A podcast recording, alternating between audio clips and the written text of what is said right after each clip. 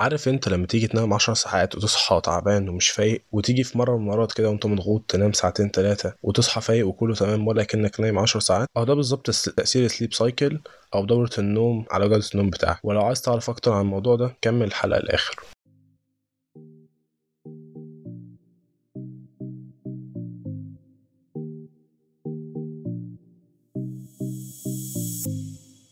البداية كده لازم تعرف ان جسمك جواه ساعة دقيقة جدا اسمها السيركل بيولوجي كلاك، ودي اللي بتتحكم في وقت النوم والصحيان وافراز الهرمونات وهكذا، بس ده مش موضوعنا دلوقتي. المهم دلوقتي ان دوره النوم دي تكون من اربع مراحل. اول مرحله دي بتبقى مقدمه للنوم القصير كده، بتكون من حوالي من خمس دقائق ل عشر دقائق، بيكون نوم خفيف كده يعني نص صاحي ونص نايم، وبتكون سهل جدا انك تصحى في اي مرحله في, في اي جزء من المرحله دي.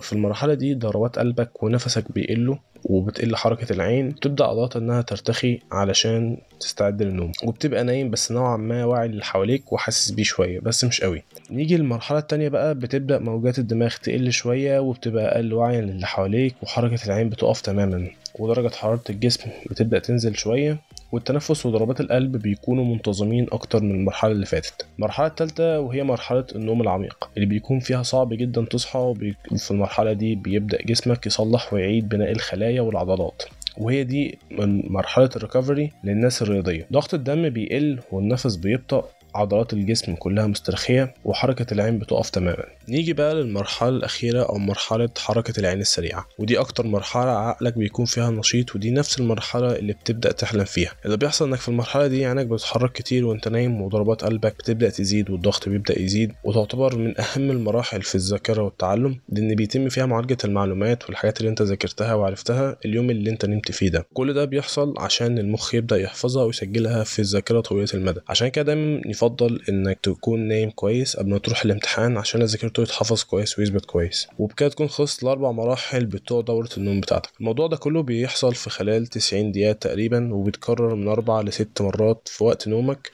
على حسب انت نمت كام ساعه. هتقولي طب جميل، ده ايه علاقته باني انام احسن او اوحش؟ هقول لك دلوقتي اهو. لازم الاول تعرف تصحى في اي مرحله من المراحل دول. لو صحيت في المرحله الثالثه اللي هي مرحله النوم العميق هتصحى مش فايق ومش متزن كده، فعلشان كده انت محتاج تصحى في المرحله الثانيه واللي هي مرحله النوم الخفيف، وساعتها هتحس انك نمت كويس وصاحي فايق حتى لو نايم وقت قليل او عدد ساعات قليل. في ناس كتير بتحاول تنام عدد ساعات كتير على اساس انهم كده هيناموا ونوم عميق، وفي الاخر بيصحوا مش فايقين، وده بسبب حاجات كتير جدا بتأثر في جودة النوم، مش مجرد عدد الساعات بس، لا وكمان الوقت اللي تصحى فيه بيفرق جدا. طب جميل، دلوقتي لو انا عايز اصحى فايق اعمل ايه؟ في البدايه كده انت لازم تظبط المنبه بتاعك انه او يرن بعد تسعين دقيقه كذا مره. يعني ايه؟ يعني دلوقتي لو انا هنام ممكن اخلي المنبه ان هو يرن مثلا بعد ساعه ونص، بعد ست ساعات، بعد سبع ساعات ونص، وهكذا. لو شايف ان الموضوع رخم فممكن تنزل اي ابلكيشن على الموبايل هيساعدك على الحوار ده. كل عليك ان انت تعمل سيرش في جوجل بلاي او اب ستور عن سليب سايكل، وانا هبقى اسيب لكم شويه في الديسكربشن للابلكيشنز دي.